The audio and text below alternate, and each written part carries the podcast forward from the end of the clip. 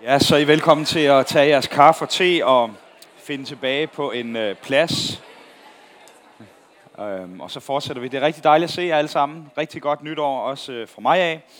Øhm, jeg øh, har fået den store ære at få lov til at holde den første tale her øh, på den første søndag i år 2020, eller 2020, som man vel snarere siger. Øh, og jeg synes, det er en rigtig god anledning til at stille et spørgsmål omkring... Øh, fordi jeg, jeg synes, det er naturligt her ved begyndelsen af et nyt år, at øh, vi tager os lidt tid til at reflektere lidt over året, der er gået, og måske også lidt over, hvad vi håber, at det nye år vil bringe for os. Altså for mig, der har øh, 2019 været et år fyldt med rigtig meget forandring. Ny bolig, ny øh, by, nyt job, ny kirke. Ikke en ny kone dog. Jeg er stadig samme kone, men rigtig meget forandring. Øh, og det ved jeg, det kommer også til at fortsætte i 2020. Men samtidig, så håber jeg vel også på, at øh, 2020 bliver et år for mig med lidt mere fordybelse, med noget tid til fordybelse. Øhm, og hvad, hvad håber du på? Hvad, hvad drømmer du om? Hvad er håbende for 2020 for dig? Øh, er du en af dem, der kan sige, at øh, håbet er lysegrønt, måske? Man siger, at håbet er lysegrønt, ikke? Øh, måske er du, øh, kan du se frem til at færdiggøre din uddannelse i 2020, og øh, endelig komme videre med dit liv og komme i gang med noget spændende arbejde måske. Eller har du planlagt, at du skal giftes i 2020? Og har det at se frem til? Jeg ved i hvert fald, at der er nogen her, for hvem begge de her ting er tilfældet. Så håbet kan jo være lysegrønt. Men du kan jo også være en af dem, der måske har svært ved at bevare håbet. Svært ved at bevare drømmene. Måske føler, at der er nogle ting, der er lidt håbløst.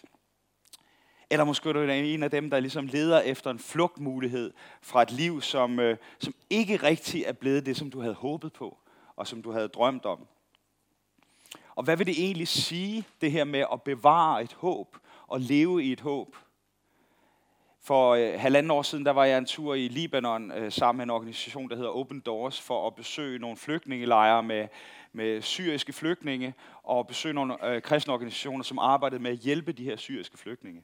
Og noget af det, der slog mig som bemærkelsesværdigt, det var, at nogle af de her flygtninge ude i flygtningelejrene havde håb. Selvom de sad der i en håbløs situation på 6. 7. år, øh, i en, i en meget, med meget, meget vanskelig, kummerlig forhold, så var der alligevel håb. Og øh, hvordan kan det være? Hvordan kan mennesker, der bliver ramt af alvorlige, livstruende sygdomme, på en eller anden måde alligevel bevare håbet i situationen? Eller hvordan kan ja, øh, Australiens befolkning bevare et håb om, at den her brand på et eller andet tidspunkt må slukke? Og må jeg jo godt lige som sidebemærkning nævne, at i jeres netværksgrupper, når I beder sammen, så tag og bed for Australien. Tag og bed for den situation dernede. Tag og bed for de ting, der er oppe i tiden, de ting, der fylder i medierne. Vi beder for hinanden, vi, vi har omsorg for hinanden og beder for hinanden, men lad os også i netværksgrupperne rumme og fagne og være med til at bede for de her ting, der foregår rundt omkring i vores land. Alle de her ting kunne man, øh, kunne man stille sig selv spørgsmålet om, og det hele det kredser ligesom op håb, og det tekst, jeg skal læse i dag, den handler også om det her med at have et håb. Øh, jeg læser fra Apostlenes Gerninger 16, det er en historie om Paulus og Silas. Øh, det er et lidt langt stykke, fordi jeg synes lige, vi skal have sammenhængen. Så jeg læser fra Apostlenes Gerninger kapitel 1 og hele... Nej, det gør jeg ikke. Jeg læser bare fra kapitel 16, vers 16 til lidt frem. Og der står, og det skete, da vi var på vej ud til bedehuset, at vi mødte en pige, som havde en spottomsånd. Hun skaffede sin herre store indtægter ved at spå. Hun fulgte efter Paulus og os, mens hun råbte. De mennesker er den højeste Guds tjenere. De forkynder jer vejen til frelse. Det gjorde hun mange dage træk. Så blev Paulus vred. Han vendte sig om og sagde til ånden, i Jesu Kristi navn forbyder jeg dig, nej, byder jeg dig at forlade hende. Og ånden, det er sjovt, man kan ændre teksten meget ved at lige at læse forkert, ikke? Øh, og ånden forlod hende øjeblikkeligt. Og øh, det er åbenbart ikke alt, der glimter, der er guld. Det er åbenbart ikke alle, der kalder på Jesus, som øh, gør det ved Helligånden. Ånden forlod hende øjeblikkeligt. Da hendes herre forstod, at det var ude med deres håb om indtægt, greb de fat i Paulus og Silas og slæbte dem hen til torvet til myndighederne. De førte dem frem for byens embedsmænd og sagde, at disse mennesker skaber uro i vores by. De er jøder, og de forkynder skikke, som det ikke er tilladt os romer at antage eller følge. Folkeskaren gik også løs på Paulus og Silas, og embedsmændene lod tøjet rive af dem og befalede, at de skulle piskes. Efter de havde givet dem mange piskeslag, satte de dem i fængsel og gav fangevogteren ordre til at bevogte dem sikkert. Da han havde fået den ordre, satte han dem i det inderste fangehul og spændte deres fødder fast i blokken. Ved midnatstid sad Paulus og Silas og bad og sang lovsange til Gud, og fangerne lyttede. Pludselig kom der et kraftigt jordskælv, så fængslets grundmur rystedes. I det samme sprang alle døre op, og alle lænker faldt af. Fangevogteren blev vækket af sin søvn og så fængselsdørene stå åbne. Han greb et svær og ville dræbe sig selv, for han troede, at fangerne var flygtet. Men Paulus råbte højt, gør ikke en ulykke på dig selv, for vi er her alle sammen. Fangevogteren forlangte at få fakler, og han løb ind og faldt skælvende på knæ for Paulus og Silas. Så førte han dem udenfor og spurgte dem, I gode herre, hvad skal jeg gøre for at blive frelst? De svarede, tro på Herren Jesus, så skal du og dit hus blive frelst. De forkyndte nu Herrens ord for ham og hele hans hus. I denne sene nattetime tog han dem med, vaskede deres sår, og umiddelbart efter blev han selv og alle i hans hus døbt. Så tog han dem med op i sit hus og dækkede op for dem, og han og hele hans husstand jublede over at være kommet til tro på Gud. Fantastisk historie, som på mange måder handler om håb. Men vi forlader lige historien et øjeblik øh, og kigger lidt på, hvad er det egentlig det her med håb? Hvad betyder håb? Hvad menes der med, at man håber på noget? Hvis vi øh, læser, øh, hvad Wikipedia skriver om håb, så skriver Wikipedia, håb er forventningen om, at noget ønsket måske vil indtræffe. Håbet hænger således sammen med tiden, og at vi i nutiden ikke kan vide, hvad der vil ske i fremtiden. En øh, professor i, på Aarhus Universitet, Bertel Nygaard, han øh, skriver i en bog, han har forfattet om håb sådan her. Håbet baner sig vej ud af den aktuelle virkeligheds til syneladende uundgåeligheder, alt imens det lader os bevare erkendelsen af denne virkelighed. Håbet driver os frem, trods alle dystre prognoser. Det skaber mening og sammenhæng mellem os selv og omverdenen, mellem nutid, fortid og fremtid. Uden håbet ville alt gå i stå. Hvad håber du på? Eller hvad håber vi på her inden for det nye år? Har vi et håb? Har vi mistet håbet? Er situationen håbløs? Som nogle af de her mennesker i de værst ramte områder i Australien måske har det. Det er sådan, at vi øh, som øh, kultur, som nation, som folk har brug for at have et håb. Og vi har sat vores håb til forskellige ting igennem historien. I øh, det 18. århundrede kunne man måske opsummeret sige, at vi satte vores håb til Gud. I det 19. århundrede, hvor hele den industrielle revolution kom, der satte vi i højere grad vores håb til mennesket, til nationen, til landet, vores evne til at skabe og til at bygge. Og i det 20. århundrede har vi måske i højere grad sat håbet til individet, til det enkelte menneskes evne til at forme og skabe sin egen fremtid og sin egen succes. Og i dag er en af vores største dilemmaer måske, at vi lever i en tid, hvor det er svært at bevare håbet. Fordi hvordan finder vi håb i en verden med klimakrise, sult og fattigdom og krig? Og hvordan finder vi håb midt i det her konstante pres med at forsøge at skabe os selv og genopfinde os selv på alle mulige områder? Amerikanske undersøgelser viser, at generation Z, som er den generation, der er kommet til efter årtusindskiftet, har svært ved at fastholde håbet om en bedre fremtid, og kæmper mere med angst end nogen generation før dem. Og det er jo mange af os, der er her også. Ikke mig, men nogle af jer. Jeg havde jo lige fødselsdag i går, men jeg vil ikke sige, hvor gammel. Ja, tak, tak, tak, tak. Det er jo ikke noget at fejre, at man bliver et år ældre. Eller, ja, det ved. Undskyld, ligegyldigt, glem det. Øh, mange mennesker i dag kæmper med at fastholde håbet og foretrækker at gemme sig bag en skærm og undersøge verden derfra i sikker afstand. For hvad kunne der ikke ske, hvis vi kastede os ud i virkeligheden? Eller er det måske, som øh, Gandalf siger til hobbiten Peregrine Took i Ringnes Herre? Nu bliver det lidt nørdet for dem, der også kender Ringnes Herre, ligesom godt som jeg gør. Øh, lige før Mordors herre invaderer Minas Tirith, hvor han siger, there isn't much hope, just a fool's hope. Der er ikke meget håb, måske bare som en fjols, kun en fjols tør håbe på noget her. Ordet håb, som vi forstår det på dansk, synes egentlig også at bekræfte den her håbløshed. Det virker svagt i modsætning til vidshed. Forventer du, at du sker? Nej, jeg ved ikke, om det sker, men jeg håber på, at det sker. Hvis direktøren nu siger til dig, hvis din chef siger til dig, jeg forventer, at du kan beholde dit job i det nye år, så bliver du glad, ikke? Men hvis han nu siger, jeg håber, at du kan beholde dit job, så er det sådan lidt mere usikkert. Ikke? Det er ikke en god besked at få. Jeg håber, du kan beholde dit job. På en eller anden måde så er håb på dansk forbundet med en vis overtro. Jeg håber, det går dig godt. Jeg krydser fingre for dig. Ikke? Krydsede fingre, bank under bordet, 7, 9, 13. Har I nogensinde brugt noget af det? Nej, det har jeg ikke. Ved I, hvad den kristne pendant til det er? Jeg tænker på dig, jeg beder for dig. Nogle gange, eh, okay, jeg skal ikke provokere, eller også skal jeg, men ærligt, hvor, at hvis vi er ærlige over for os selv, nogle gange, hvis vi siger til folk, jeg beder for dig, er det så, fordi vi virkelig tror, at vores bøn skaber, gør en forskel? Eller er det sådan lidt en pendant til det her? Jeg krydser fingre for dig, jeg beder en bøn for dig. Bibelens definition af håb udtrykker noget, som er markant anderledes og langt stærkere. Alene betydningen af ordet håb på græsk og hebraisk peger faktisk i en helt anden retning end det her usikre overtroiske noget. I Nytestamentets øh, på græsk, der er ordet for håb elpis. Og elpis betyder direkte oversat stærk forventning. GT's tikva betyder direkte oversat et stærkt reb. Noget, man kan holde fast i, som man kan klynge sig til. Og der er et ordspil med det her i prædikerne 4, hvor øh, det her vers findes, som vi ofte hører til bryllupper. Trætsfundet snor brister ikke let.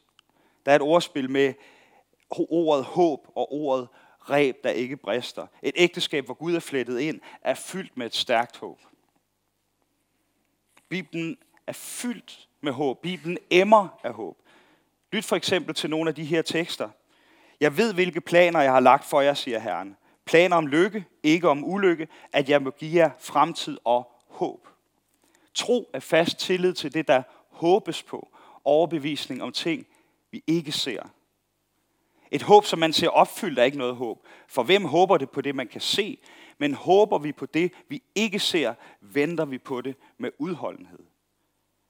Kærligheden tåler alt, tror alt, håber alt og udholder alt. Bibelens beskrivelse af håb er altså med langt mere pondus. Det er meget stærkere. Det er ikke sådan krydsede fingre, bank under bordet, 7, 9, 13, overtro. Bibelsk håb er fyldt med en stærk forventning til noget, man tror vil ske i fremtiden. Det er som et stærkt ræb, vi kan sætte vores lid til, som vi kan klynge os til, som ikke brister. Tilbage til teksten. Og selvom at fangevogteren på ingen måde er hovedperson i teksten, vi får ikke engang hans navn, så bliver han alligevel på en eller anden måde omdrejningspunkt for det, der sker her. Så lad os kigge lidt på ham til at starte med. Fangevogteren han havde en, tid, en fortid som romersk soldat. Hvordan ved jeg det? Det står der ikke i Bibelen. Men det var almindeligt på det her tidspunkt, at øh, alle den her type offentlige embeder blev givet til tidligere romerske soldater. Det var gode jobs sikre jobs, stabile jobs. Man kunne måske sammenligne det med, med sådan en tjenestemands stilling. Og det var godt og trygt for ham og for hans familie, at han havde det her job. Forudsat, at han passede sit arbejde ordentligt. Og her var det meget, meget simpelt, fordi fangevogteren udførte et godt job, hvis ingen flygtede fra fængslet. Hvis der var nogen, der flygtede, så udførte han et dårligt job. Og der var også meget kontant afregning udførte han sit job godt, og ingen flygtede, så kunne han beholde sit job, og han kunne se frem til en tryg alderdom med sin familie. Var der nogen, der flygtede? Ja, så var resultatet, at hans liv skulle tages. Det er sådan lidt en træls ansættelse. Jeg ved ikke, hvor mange af os, der vil have lyst til sådan en ansættelse. Du får et godt job, der, det er rigtig godt. Men mindre du fejler, så tager vi dit liv.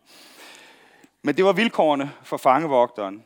Så hans liv handlede ikke om politik. Det handlede ikke om religion, vel? Det handlede ikke om filosofi. Det handlede om én ting, og det var at holde fangerne inden for murene. Det var sådan set det, der var hans fokus. Og Paulus og Silas, de er forslået, når de ankommer. I, øh, I originalteksten står der faktisk ikke noget om, de blev pisket, men der står, at de blev gennembanket med kæppe. Men hvorom alting er, så var de i hvert fald både forslået og blødende, når de ankom til fængslet og de var forslået og blødende på en dyb uretfærdig måde. De var blevet uretfærdigt behandlet. De havde ikke gjort de ting, de var blevet anklaget for, og de fortjente ikke den straf, de havde fået.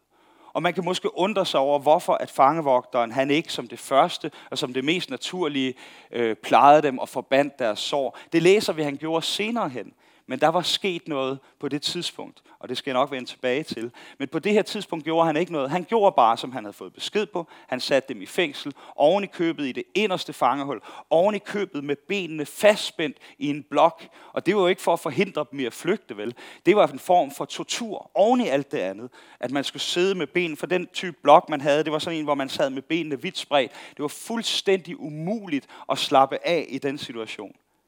Du kunne ikke finde hvile det er jo en form for tortur oven i alt det andet.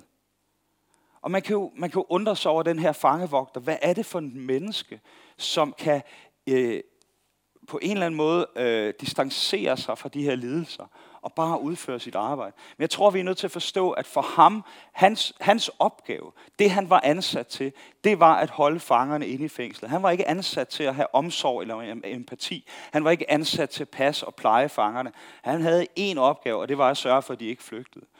Og man kan jo undre sig, man kan jo undre sig over nogle tilsvarende historier fra 2. verdenskrig. Hvordan kunne det lade sig gøre, at fanger, øh, øh, af fangebetjente i, i holocaustlejrene øh, kunne være vidne til og nogle gange bidrage til de værste øh, mishandlinger af mennesker, og så gå hjem og spise aftensmad og hygge sig og lege med sine egne børn.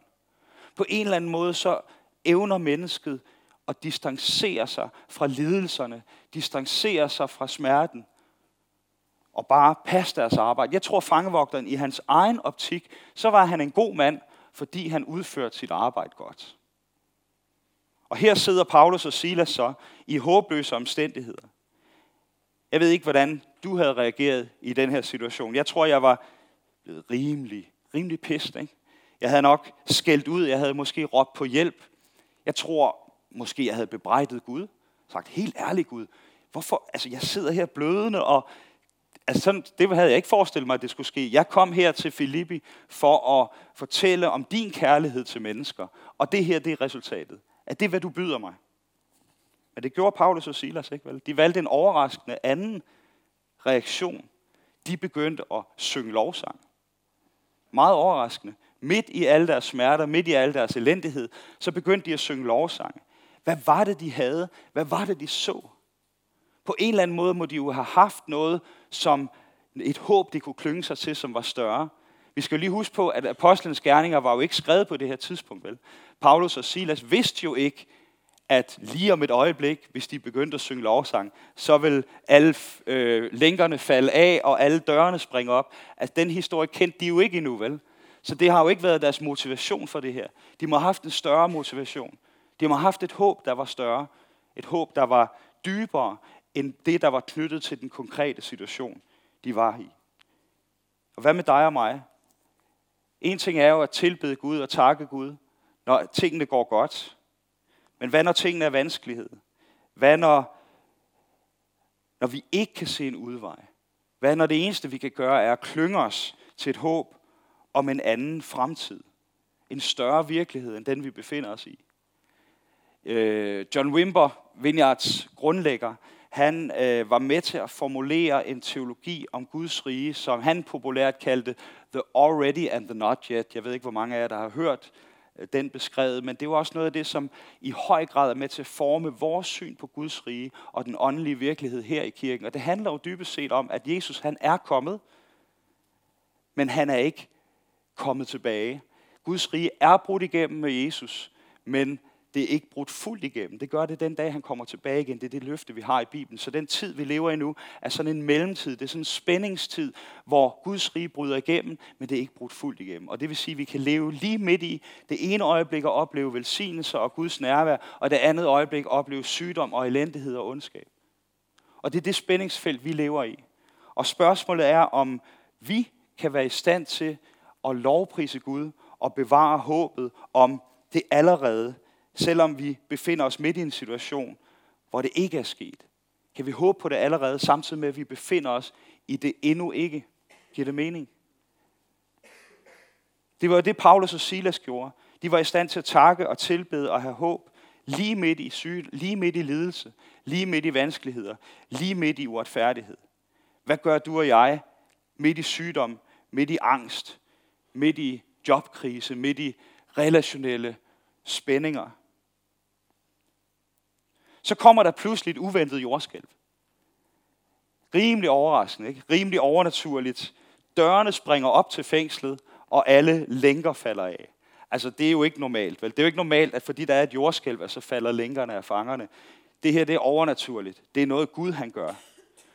Gud han åbner til synladende pludselig en dør ud i friheden for alle fangerne. Alle fangerne er pludselig fri og har mulighed for at gå. Det må da være Guds tydelige fingerpeg om, at de skal stikke af. Eller er det? Historien tager en mærkelig drejning her. Paulus og Silas vælger ikke at flygte, selvom de har muligheden for det. De er blevet behandlet uretfærdigt. De sidder i fængsel uretfærdigt. Men de vælger ikke at flygte. Og ikke alene vælger de ikke at flygte, men de overtaler faktisk alle de andre fanger til os at blive, i stedet for at stikke af. Hvorfor gør de det? Jeg tror, der er i hvert fald to årsager. For det første, så ønskede de ikke at foregribe tingene. De afventede jo en retfærdig dom, og hvis man læser videre i kapitlet, det kan I selv gøre, hvis I har lyst, så umiddelbart efter det her, jeg har læst, så ender det med, at myndighederne allerede den næste morgen kommer og giver dem en undskyldning og sætter dem på fri fod igen. Havde det været sket i USA, så havde de nok blevet retsforfulgt og havde skulle betale en klækkelig erstatning. Men her kan man altså piske folk halvt til døde, og så give dem undskyld. Det må I sørge mig undskyld. Det var en fejl. Off you go. Men ikke desto mindre, de blev sat fri lovligt. Havde de nu flygtet her, det var måske uretfærdigt, de var fanget, men hvis de havde flygtet, så havde de været undvigende fanger på flugt.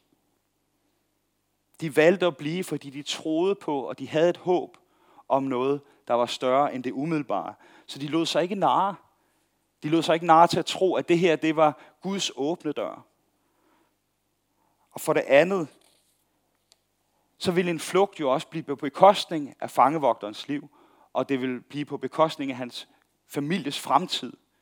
For havde, de, havde bare en eneste af de her fanger taget flugten, så havde fangevogteren måttet betale for det med sit eget liv. Så de valgte altså ikke at bryde loven, men sætte sin lid til Guds retfærdighed. Og de valgte at sætte fangevogteren og hans families ved og vel over dem selv. Og her har jeg lyst til at pointere, at deres største forbillede, det er selvfølgelig Jesus Kristus selv, som døde på det her kors, selvom han ikke fortjente det. Som valgte at blive hængende, mens han bad for de selv samme mennesker, som pinte ham og torturerede ham og tog hans liv. Så man kan måske sige, at Paulus og Silas tog ikke deres frihed på bekostning af fangevogterens liv, fordi de allerede havde fået deres ultimative frihed på bekostning af en andens liv. Og det var det håb, der motiverede dem. Det var lige præcis det håb, der motiverede dem. Og hvad nu, hvis vi skal kigge på os selv i den her kontekst? Og, og det kan godt blive lidt tricky det her, men jeg har lyst til alligevel at stille det her spørgsmål.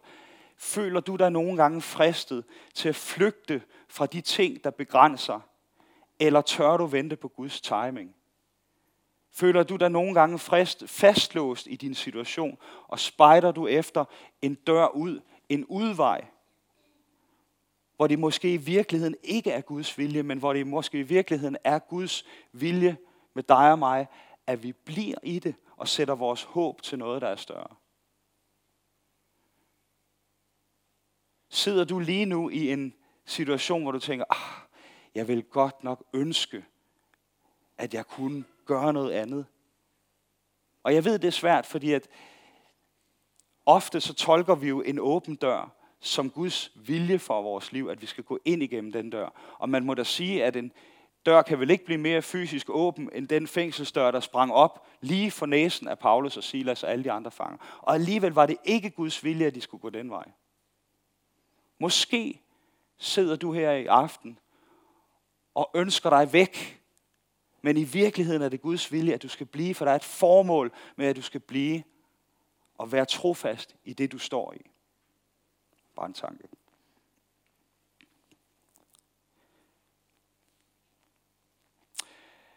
Så kommer fangevogteren ind og ser, at øh, dørene er åbne, og øh, alle linkerne er faldet af. Og han er jo en rå fyr, fangevogteren, tidligere romersoldat. Han, øh, hans verden handler om ære, og det mest ydmygende for ham, det vil være en offentlig henrettelse på torvet. Så han vælger at gøre kort proces. Han tager sit svær og skal til at kaste sig ned over sit svær, som var den almindelige måde at begå selvmord på for en soldat på det her tidspunkt. Lige inden, altså det er ren Hollywood det her, ikke? lige inden han gør det, han står lige parat. Jeg forestiller mig, at han har taget tilløb. Og så råber Paulus og Silas, måske i kor, det ved jeg ikke, eller også synger de det som en lovsang. Jeg ved ikke, hvad de gør. Stop! Tag ikke dit eget liv. Gør ikke skade på dig selv. Vi er her alle sammen. Vi er her alle sammen. Det er sådan en børnesang. Nej, det var helt... Undskyld, det var, sådan skulle det ikke lyde. Vi er her alle sammen. Og det her, det er simpelthen en atombombe, der springer. Den her rå mand, den her fyr, som er vant til at passe sit arbejde, han er vant til at forholde sig logisk til tingene. Pludselig så sker der noget fuldstændig uventet for ham. Alle fangerne er der. Der kan jo kun være én årsag til, at de her fanger er blevet, og det er, at de har valgt ikke at tage deres frihed på bekostning af hans liv. Det er en atombombe, der eksploderer i hans baghave. Alle hans fordomme, al hans ligegyldighed falder til jorden, sammen med ham selv, som falder på knæ med ordene, hvad skal jeg gøre for at blive frelst, gode herre? Eller, I har et håb, jeg ikke har. Hvad skal jeg gøre for at få det håb? Paulus og Silas håb blev den nat til et evigt håb for fangevogteren og for hele hans hus. Og først derefter læser vi, at han plejer sårene på øh, Paulus og Silas. Der sker, det der, den forandring, der sker inde i ham, bliver umiddelbart til en ydre handling. Og det er det, som, som troen på Jesus gør. Det er, når vi, også, når vi møder hans forandring inde i vores liv, så resulterer det i en ydre handling. Så begynder vi pludselig at se mennesker omkring os på en anden måde. Jesus han skaber, han føder en empati i os. Og det er jo derfor, vi her i kirken bruger så relativt meget energi på alle mulige forskellige sociale ting, og, og, og oplever, at vi har et kald til at gøre en forskel for mennesker med behov og mennesker i nød. Og det var noget af det, vi gjorde her i julemåneden. Det er evangeliet. Det er det, der er kommet ind, som forandrer noget i os, som forandrer vores øjne, som forandrer vores syn og vores blik på verden udenfor. Det var det, der skete for fangevogteren her. Og pludselig så var det ikke længere nok at holde dem fanget, men pludselig så så han deres nød og plejede deres sår og gav dem mad og inviterede dem ind i familien.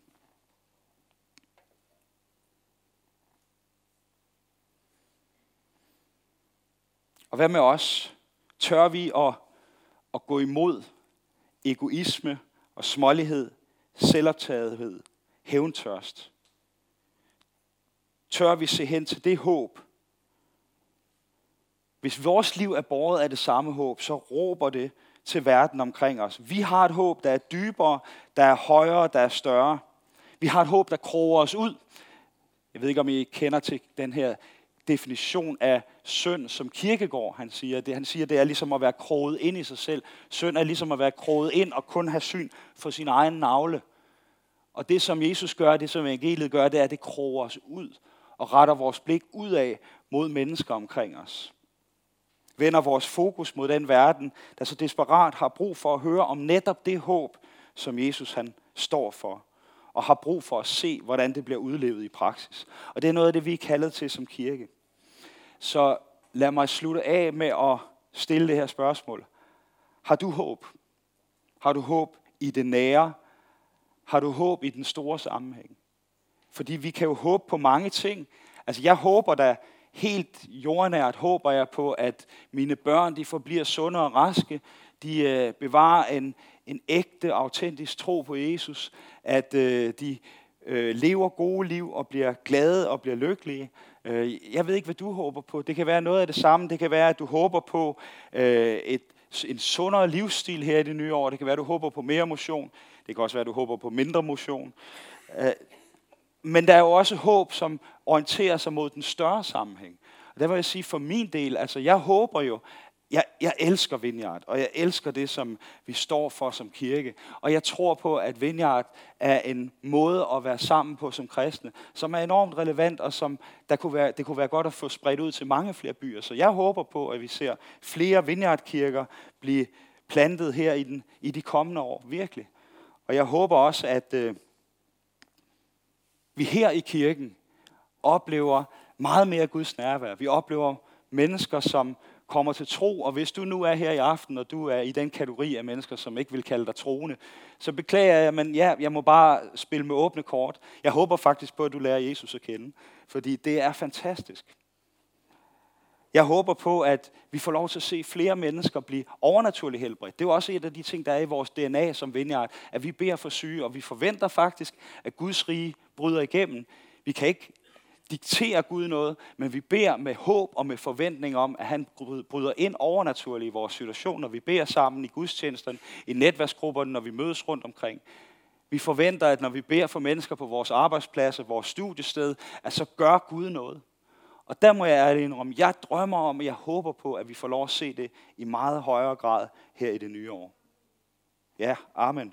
Og når, jeg, øh, øh, når vi sang den her sang, øh, Dry Bones, som jo er en sang, der er skrevet af øh, nogle lovsangsledere i Stockholm Vineyard, fordi de ligesom oplevede, at Gud talte til dem om, at der er en tid for os som kirke, hvor øh, noget af det, hvor nogle af os, der oplever os tørre, at vi skal få lov til at komme til live igen. Mit håb er selvfølgelig, at det også gælder i vores kirke. At dem af os, som oplever, at der er områder i vores liv, der er tørre, at vi skal få lov til at opleve, at det kommer til live igen. At Helligånden kommer ind og vækker os til live. Og øh, jeg tror allerede i aften, at der er den mulighed, at du kan øh, åbne dit hjerte for ham og sige, Gud, der er nogle tørre ben i mit liv. Eller måske, jeg har en stor samling tørre ben. Kom med dit liv, kom og væk mig til liv igen. Og når vi synger lovsang her bagefter, så jeg har spurgt lovsangsgruppen, om de vil øh, synge den her sang igen, så vil jeg opmuntre dig til, jamen, lad os tage imod, lad os tage imod det liv, som han har til os. Det er mit håb, at vi bliver ved med at være en kirke, som bare åbner os for ham og inviterer ham ind i vores liv. Og så samtidig vil jeg bare sige, øh, at det er tricky nogle gange. Jeg tror, vi kan, jeg tror, nogle af os kan have nemt, relativt nemt ved at have håb for, at Gud gør noget i det større, i det store perspektiv, men når det kommer til vores eget liv, så er det måske nogle gange svært at håbe. Så er det nogle gange svært at tro. Jeg vil bare dele en personlig ting med jer. I, i går der blev en af mine venner øh, begravet ud fra Pinsekirken på Drejevej. Hun hed Dina Al-Rahim. Og Dina Al-Rahim var, øh, øh, havde opvokset i noget så usædvanligt som en ateistisk øh, muslimsk familie. En, øh, en familie af, af, fra, med muslimsk baggrund, hvor moren og faren havde valgt at tage afstand til alt, hvad der hed religion, og havde, var blevet ateister. I den familie voksede hun op. Men hun fik nogle stærke møder med Gud, og via forskellige omveje, blandt andet noget vækstcenter og noget New Age og noget, øh, nogle forskellige steder, så fandt hun ind til et personligt tro på Jesus Kristus og et liv sammen med ham. Og hun blev en fantastisk ambassadør ude i alle mulige sammenhænge. Hun havde sådan en evne til at bare se mennesker og gå lige kødet på mennesker. Hun var i alle mulige kirkelige sammenhænge og kom ud i alle mulige øh, øh, steder og holdt foredrag om sit eget møde med Jesus. Hun var fantastisk vidnesbyrd. Og samtidig med det, så havde hun en mørk side. Hun havde en side, hvor hun kæmpede med depression, kæmpede med mørke i sit liv. Hun havde så meget håb for så mange andre mennesker, men i sidste ende, så manglede hun, så svigtede håbet.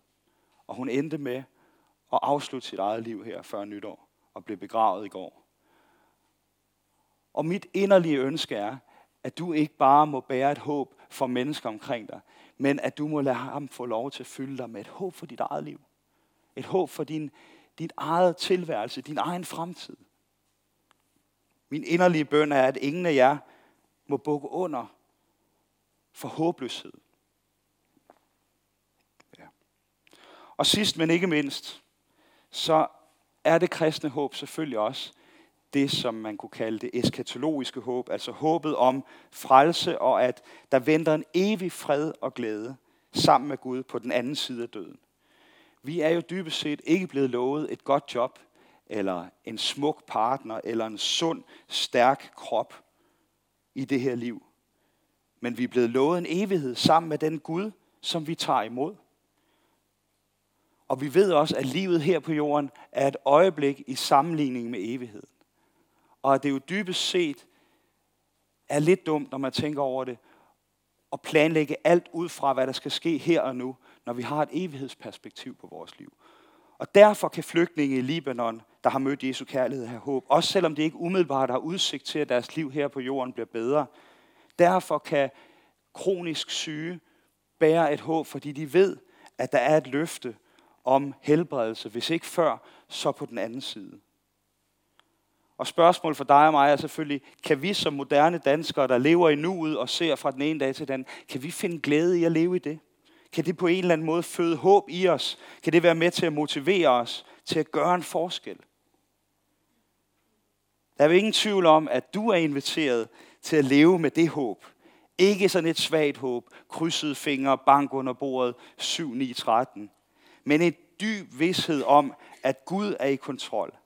At han vil det gode, at han er god, og at der altid er håb. Amen.